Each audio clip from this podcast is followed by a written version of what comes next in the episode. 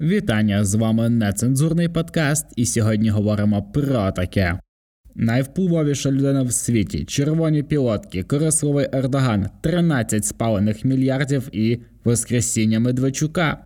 89-й день війни. О, Ми знову тут. Ми знову дуже поверхнево говоримо про події, які відбуваються навколо нас. І сьогодні ми будемо говорити про багато різних речей. Але в першу чергу хотів би вам подякувати за те, що слухаєте нас, і підписуйтесь на наші подкасти. Величезне вам за це дякую. А ми будемо напевно що починати з Зеленського. А, і так, Зеленського, пам'ятаєте, це комік, людина, яка вела шоу кожного вечора в неділю на російській мові на каналі 1 плюс 1, робила якісь е, такі локальні меми, створювали, не знаю, умовне, якісь комедійне українські шоу, створювали в сраті фільми, серіали, багато-багато різної регні, і потім якимось чудом божим його 73% людей вибрали президентом нашої 40-мільйонної держави.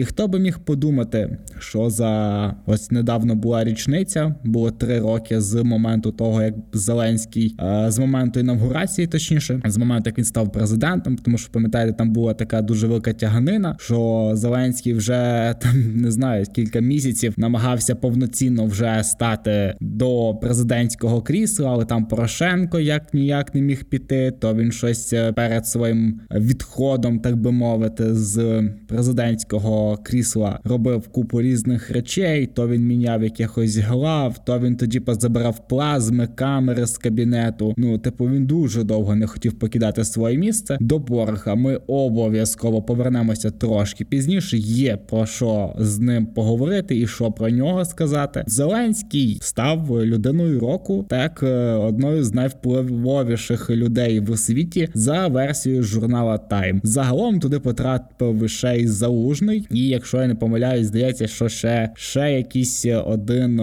представник е, нашої держави і блін, знаєте, це це класно, тому що Зеленський він же ще на початку війни почав отримувати різноманітні міжнародні нагороди, виступати на Гремі, на Оскарі, на різноманітних таких івентах, дуже масштабних і на дуже широкий загал говорити про справді важливі речі. І знаєте, типу, я коли тоді пам'ятаю, почув, що він отримав е, премію Свобода імені е, Рональда Рейгана я такий оу. Воу, ну тому що дуже мало людей отримували цю нагороду, і її отримав ось наш е, простий чоловік з Кривого Рогу, який зараз є президентом, який зараз є лідером вільного світу, який е, може виграти спокійно президентські вибори в Штатах, який кожного дня спілкується з здавалось би раніше з недосяжними лідерами вільного світу, різноманітних масштабних економічних сильних політично країн. І ось Україна зараз вона на чолі вільних країн, і це ну я гадаю, що без зайвого якогось пафосу є заслугою нашого президента, його політики, його підбору кадрів. І знаєте, ми повинні пишатись цим, тому що страшно уявити, що було би, якби було не так, щоб у нас був там умовно якийсь зараз Яник, не дай Боже, там чи якийсь Порошенко. Я не знаю. Дуже багато різних варіантів могло би бути, але сталося так так, що отака ставка на все вибрати коміка нашим президентом, вона справді спрацювала. Те, що зараз весь світ е, нагороджує нашого президента, ставить його на перші шпальти своїх е, книг, е, своїх журналів, новин, статей. Дуже багато людей про нього пише. Я недавно слухав подкаст Майка Тайсона, в який він розказував про те, що воу, блін, уявляєте, чувак зняв серіал про те, як він буде президентом в Україні, потім став президентом. І ось він зараз боронить свою державу від найбільшої блядь, військової країни в світі. Тобто люди справді вони шоковані тим, що зараз відбувається, тому що це все виглядає як е, справді серіал, як щось неймовірне, як те, що зараз не може просто відбуватися цей час зараз. Але це так є. Класно, класно. Мені подобається, що блін, що ми не помилились, що якось так сталося, що ось ця людина має величезні яйця, не поїхала під час того, як бомбардували взяли Київ, не залишила свою державу, не залишила свою країну, людей. Блін, дуже дуже сильний чувак. І дай Боже йому дотягнути цих е, ще два роки. І я думаю, що треба буде дати трошечки цій людині перепочити, тому що ну тяжко чоловіку. Тобто я впевнений, що блін, ви, ви бачили взагалі, як він змінився за цих три роки президентства. Бля, коли він прийшов до президентського крісла, коли він прийшов до органів влади, то бляха йому на вигляд було ну років там 28, ну хай най 32. Бляха, а він зараз виглядає на 48, при тому, що йому там близько 40, ну трошечки більше, якщо не помиляюсь. Блін, дайте чоловіку трошечки відпочити. Я до чого? Я до того, що дуже багато з нас людей недооцінювали себе, недооцінювали нашу державу, недооцінювали наших людей. Всі думали, що всі люди погані, ніхто нікому не допомагає, всі повтікають з країни, ніхто не буде захищати, і всім нам тяжко. А зараз, коли ми бачимо, як люди тримаються один за одного, як люди боронять себе, як громадяни допомагають армії, як армія допомагає людям, як зустрічає звільнені наші е, невеличкі селища, населені пункти, як вони зустрічають наших українських військових. Е, розумієте, ми дуже були поганої думки про себе. Ми були поганої думки про загалом те, що відбувається в нас в країні, про те, які ми люди. Але виявилось, що цих от поганих людей, яких ми вважали, що більшість їх майже немає. А ті, хто є, то вони вже давно виїхали. ОПЗЖ вже нелегітимна е, організація, і будь-яка проросійська партія загалом. Тобто, слава тобі, Господи, що ми через 30 років нарешті викоронали цю наволоч. А зараз ще викручуємо це лайно звідси, і дай Боже, все буде Україна.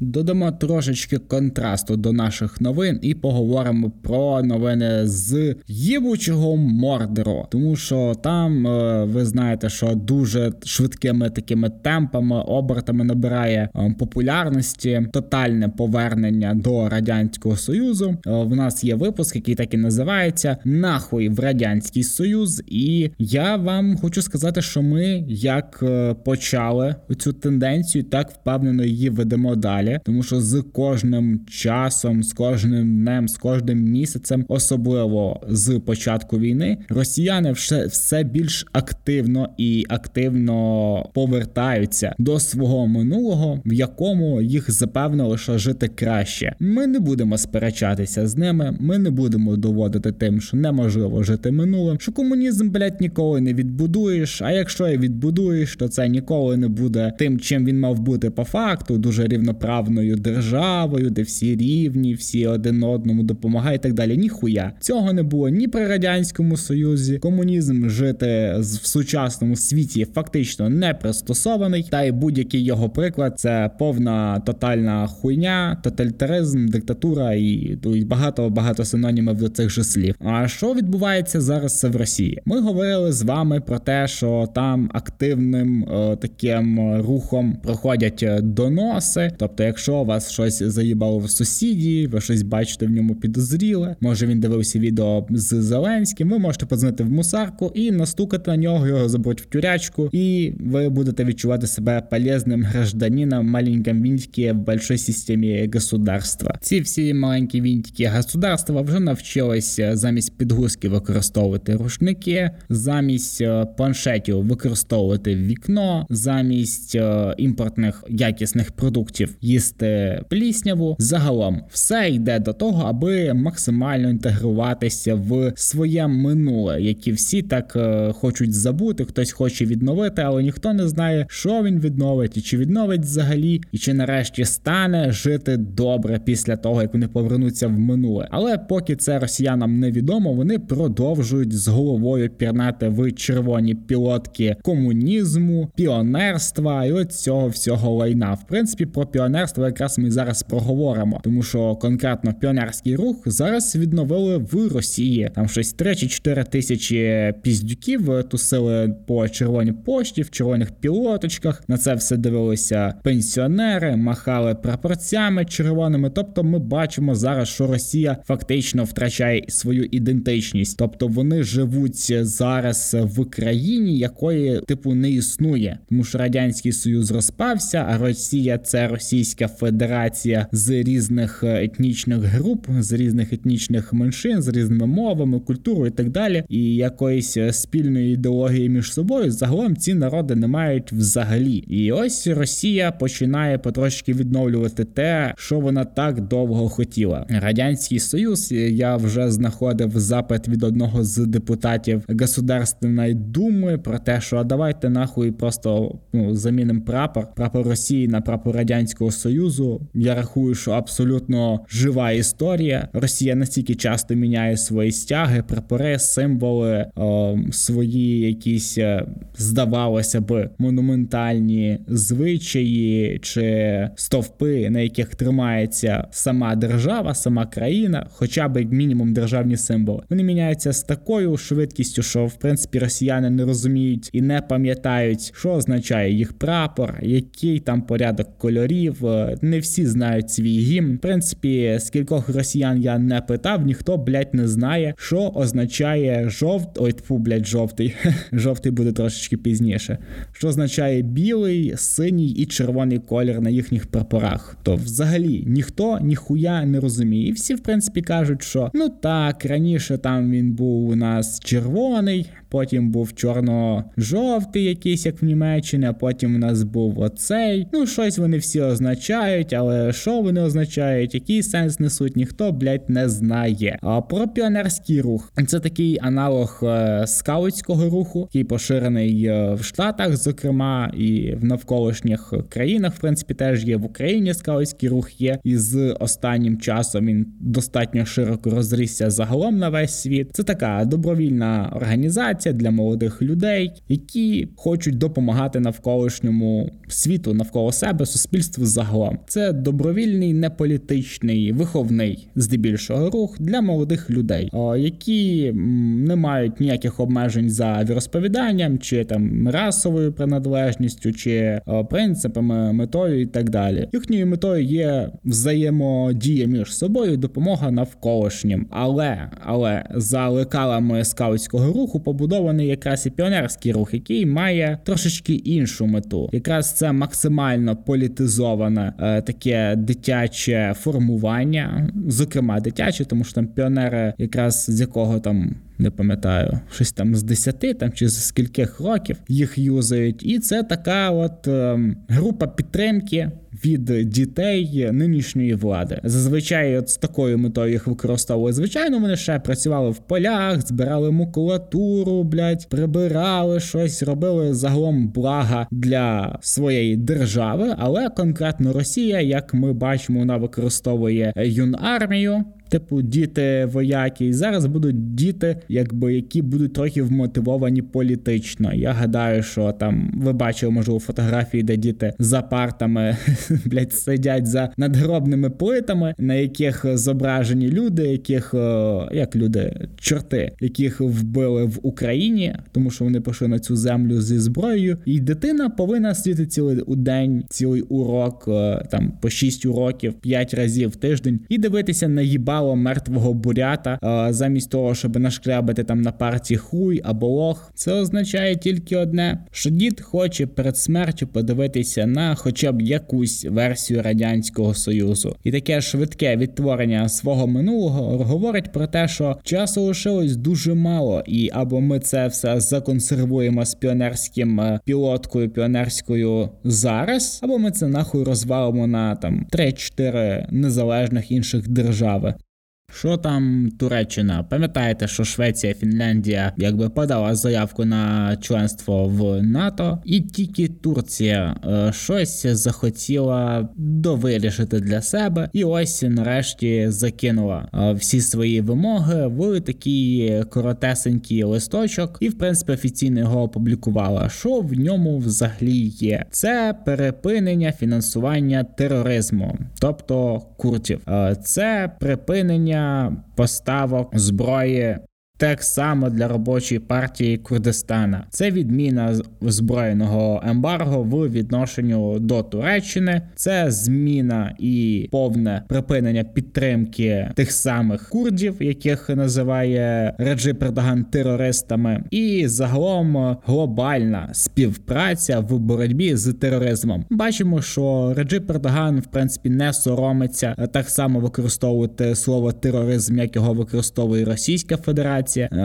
він постійно говорить про боротьбу з тероризмом, про те, що ми повинні з ним боротися. Що Швеція і Фінляндія повинні піти на ці умови і якби зобов'язатися боротись з тероризмом. Крім цього, фактично паралельно Реджи Бердоган заявив, що Збройні сили Туреччини готують військову операцію проти сирійських демократичних сил для розширення 30-кілометрової зони безпеки на території Сирії. Це означає, що те, що Росія забрала свої війська з Сирії, ще з багатьох гарячих точок, про що ми з вами говорили, де її позиції трохи ослабнули. Там Реджип Ердоган взагалі не втрачає часу. Побачимо, що це буде, тому що я бачу, що абсолютно будь-яку можливість Ердоган використовує для того, аби якось наблизити свою, скоріше за все, мету. Напевне, так він неодноразово заявляє про тюркські народи. Минулого разу ми з вами говорили про Казахстан і їхню нову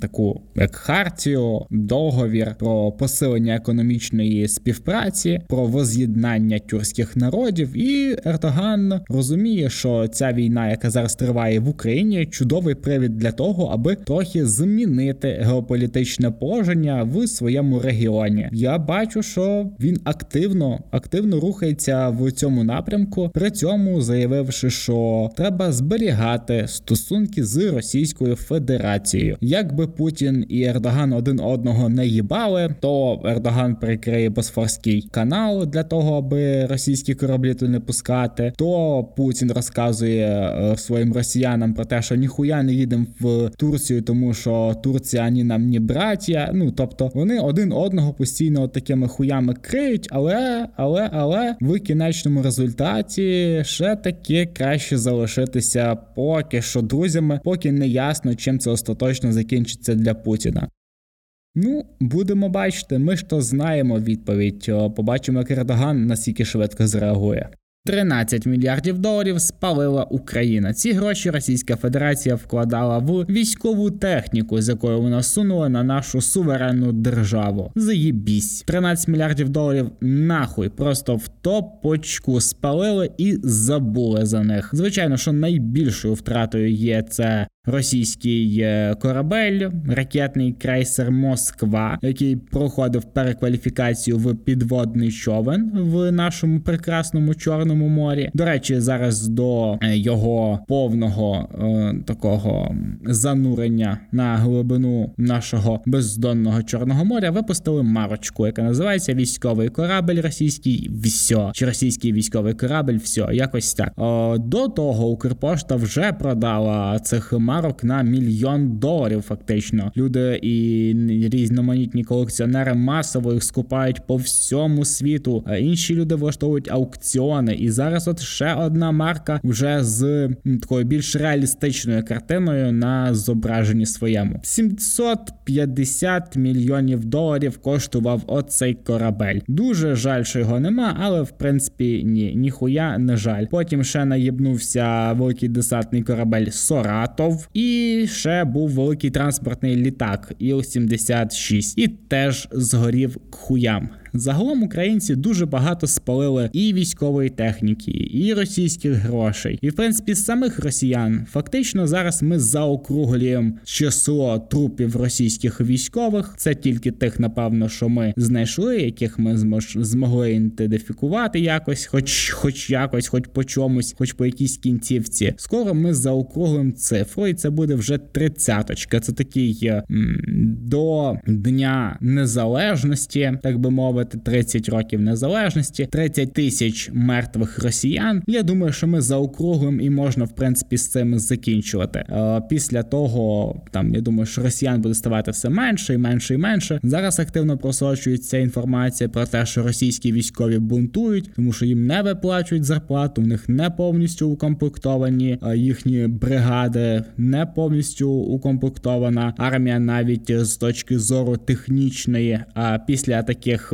подій, коли їх просто розйобують там на річці Сіверський Донецьк, або просто спалюють кілька колон підряд е, в лісах, які би здавалось, ніхто їх там не бачив, ніхто не знає, що там є. Росіяни трошечки підсикують, тому що ну каман, якщо це тягнеться три місяці, блін, а їх туди кидають і кидають, кидають і кидають. Звідти ніхто не повертається, і мало того, треба знаходити ще людей і ще кидати туди. Скоріше всього, що росіяни будуть намагатися протягнути трохи час для того, аби максимально укріпити зараз захоплені міста. Але москалики 13 мільярдів спаленої на 13 мільярдів спаленої техніки, 30 тисяч убитих росіян. Приблизно я думаю, що десь тисяч 60-70 це трьохсотих поранених, які вже ніколи не повернуться на фронт. Вам треба блядь, цієї хуйні. Ну от треба. Ми всі ж прекрасно розуміємо, чим це закінчиться. Росія буде виплачувати репарації, Путін здохне, а вам доведеться якось жити. Для того щоб якось жити в цій величезній багатій державі, яка залишиться в злиднях після цієї війни, вам треба буде виплачувати репарації.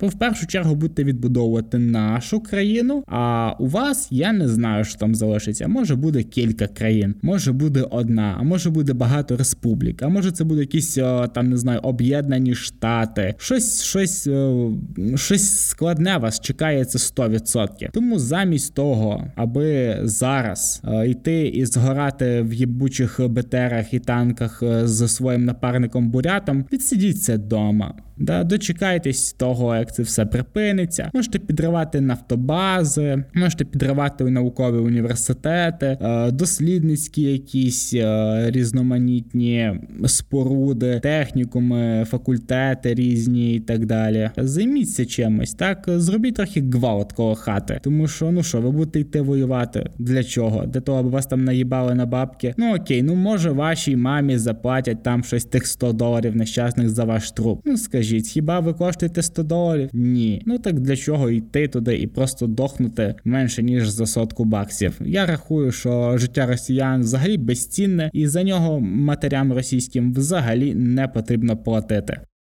Криголам сів на мілину. Пам'ятаєте, був такий чувачок Медведчук, е, не знаю, особлення чмоні, в нього ще дружина та з таким дивним носом, трохи схожа на череп. Ось він затриманий і дає показання, де показує проти кого би ви думали? Проти п'ятого президента України Петра Олексійовича Порошенко. Так от, що ж мене так рве? Та тому що Порошенко себе за зараз почав так дуже дивно вести. Він здається, що його десь немає, він кудись зник. Хтось назвав ці слова несамітницею, але припиніть цей гвалт, люди добрі. Медведчук тільки но заговорив. І що він сказав? Він сказав, в принципі, те все саме, що ми чули з плівок Бігуса. Про те, що Медведчук домовлявся з Петром Порошенком про цей нафтопровід, про те, що він Порошенко буде купляти вугілля в бойовиків, які контролюють контролюють е, територію України, через що в принципі Петро Олексійович прийшов до влади. Через те, що почалась війна, і ця людина почала закупляти у них енергоресурси, дуже активно розказуючи про те, що він буде закупляти конкретно вугілля з країн Африки, але це нічим не закінчилось. А по факту Порошенко відправляв готівку в окуповані території Росією, платив їм за наше ж вугілля. От така цікава, не знаю, життєва ситуація ситуація, така цікава життєва історія з президентства Петра Олексійовича Порошенко. В принципі, нічого нового, таке як кажу. Ми всі знали, що це було. Ми всі знали, що Порошенко постійно змінював свідчення, то він взагалі не має ніякого відношення, то він намагався якось там прогодувати е, підконтрольні Росії території, то він щось там домовлявся, то про перемир'я говорив. Коротше, дуже багато різних речей наговорював Петро Олексійович перед тим, як затримав тему Медведчука. І ця тема дуже швиденько спала на нівець, тому що ну почалась війна, і Петро Олексійович був зайнятий зйомками. Він ж їздив з бронежилетами, він записував відосики десь в якомусь бункері. Він їздив, е, фотографувався з військовими. Не всі рази вдало, так і не всі дублі в нього вдалі. Ми бачили, як його посилають нахуй, тому що він заїбав фоткатись біля блокпоста. Ми бачили, як йому казали, що в нього немає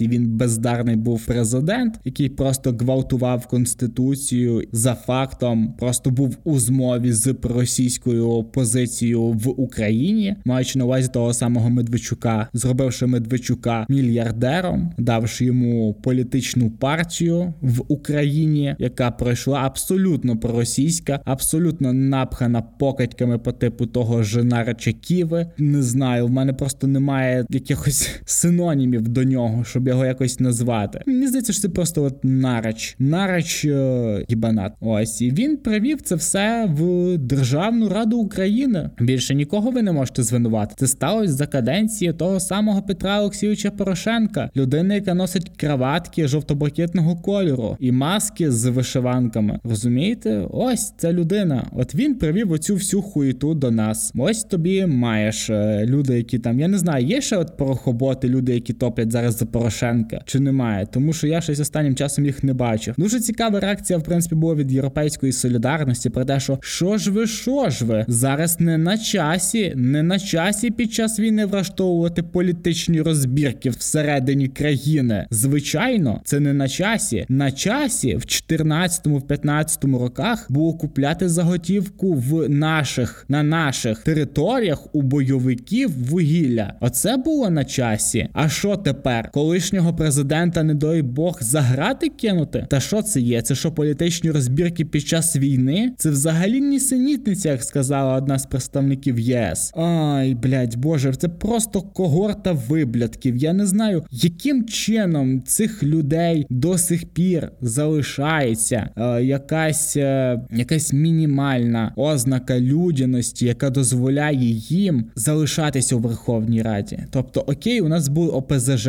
Так, це люди, які зневажали нашу державу, культуру, мову, які хотіли зруйнувати цю країну, щоб тут була друга Білорусь. А ця вся хуйня з ЄС, ви, блядь, що хотіли? Ви ходили за людиною, яка привела сюди в парламент проросійську позицію масштабну, просто неймовірно. Такої ще не було за от весь період в Україні. Окей, в 2014 році був Яник. Тим ну там Яник був кінчений. Він був проросійським президентом. А тут Петро Порошенко взяв і привів Верховну Раду ОПЗЖ, зробив Медведчука мільярдером, дав йому канали, на яких розказував про те, що ми браття, і це воює. Це воює США. Це воює США з Росією. А ми просто попали під перехресний вогонь. Какая разниця? Ну що ж ви такі? Чого ж ви не входите в положення? І це все було на гроші, які правильно з цього блядь, трубопровіду, з оцих е, коштів, які Петро Олексійович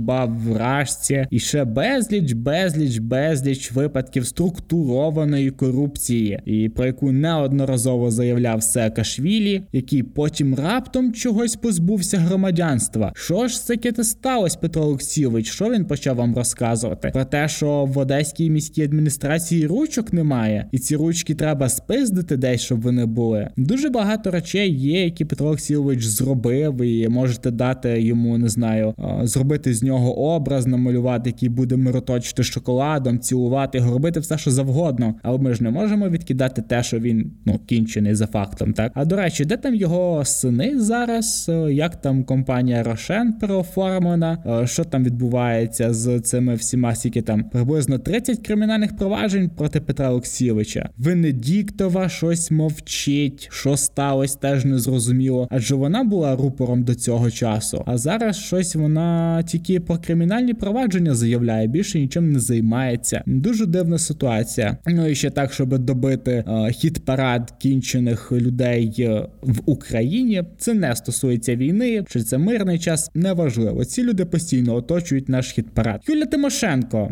Юля Тимошенко, людина, яка не зайобується бути в опозиції, яка не зайобується, блять, робити для себе інстаграмні пости для того, щоб хоча б як якусь зробити візуальну, е, не знаю, декорацію своєї діяльності політичній, яка недавно заявила в інтерв'ю, що вона знову заплітає косу на голові, тому що розпущене волосся заважає в бою. Якщо можна було би якось більше споклюжити, зневажливо поставитись до збройних сил України, то ні, не можна було. Це все зробила Юлія Тимошенко. Людина, яка абсолютно не дотична до зараз політичного життя в нашій державі, як мінімум, яка розказувала про те, що ми не повинні воювати з Росією, і жоден український танк не має виїхати на кордон з Росією, яка домовлялася за газ з Рашкою. Так це було дуже давно, але ми все одно пам'ятаємо, чим ці всі домовленості закінчились, і на який величезний крючок Юлька нас підсадила. Ми пам'ятаємо, як потім нам Росія відключала газ і шантажувала нас зимою. Ця вся хуйня вже була. Ми це все проїли. Юля, може, блядь, для того, щоб ми забули твої партаки, ти закриєш нарешті своє їбало. Яка коса, яке волосся заважає, в якому їбать бою? Ти сидівший інвалід інвалід, блядь, заспокойся вже. Скільки можна їбати політичну тему? Ти ж за весь цей час, крім міністра, блядь, далеко, далеко, далеко в минулому не була більше ніким. Чим ти можеш похвалитись за оці свої періоди е, знаходження в Кабміні? Нічим, блядь. Юля, хватає, блядь, все, харе, забирай Яцика, блядь, забирай, не знаю, цього генпрокурора, блядь, картавого. Кого завгодно. Від'їбись звідси. Я тобі кажу, останнім блядь, часом дуже часто ходить бля мулька про те, що Путін пропонував вже Порошенку політичне політичний притулок. Ще не пізно, сука, задуматись, чесне слово. Повір мені, люди з фронту от повернуться, і от таким, як ти, просто розвалять все, що є. Зачіска, блядь, заважає в бою. В бою, блядь, з ким? З чим ти борешся? В бою з ким? З здоровим глуздом? Господи боже, яка, блядь, прикра жінка. Дякую вам за те, що слухали нас. Дякую вам за те, що долучаєтесь до нас. Обов'язково підписуйтесь на наші подкасти в Google Podcast, в Apple Podcast, в Spotify. Дякую вам і до зустрічі.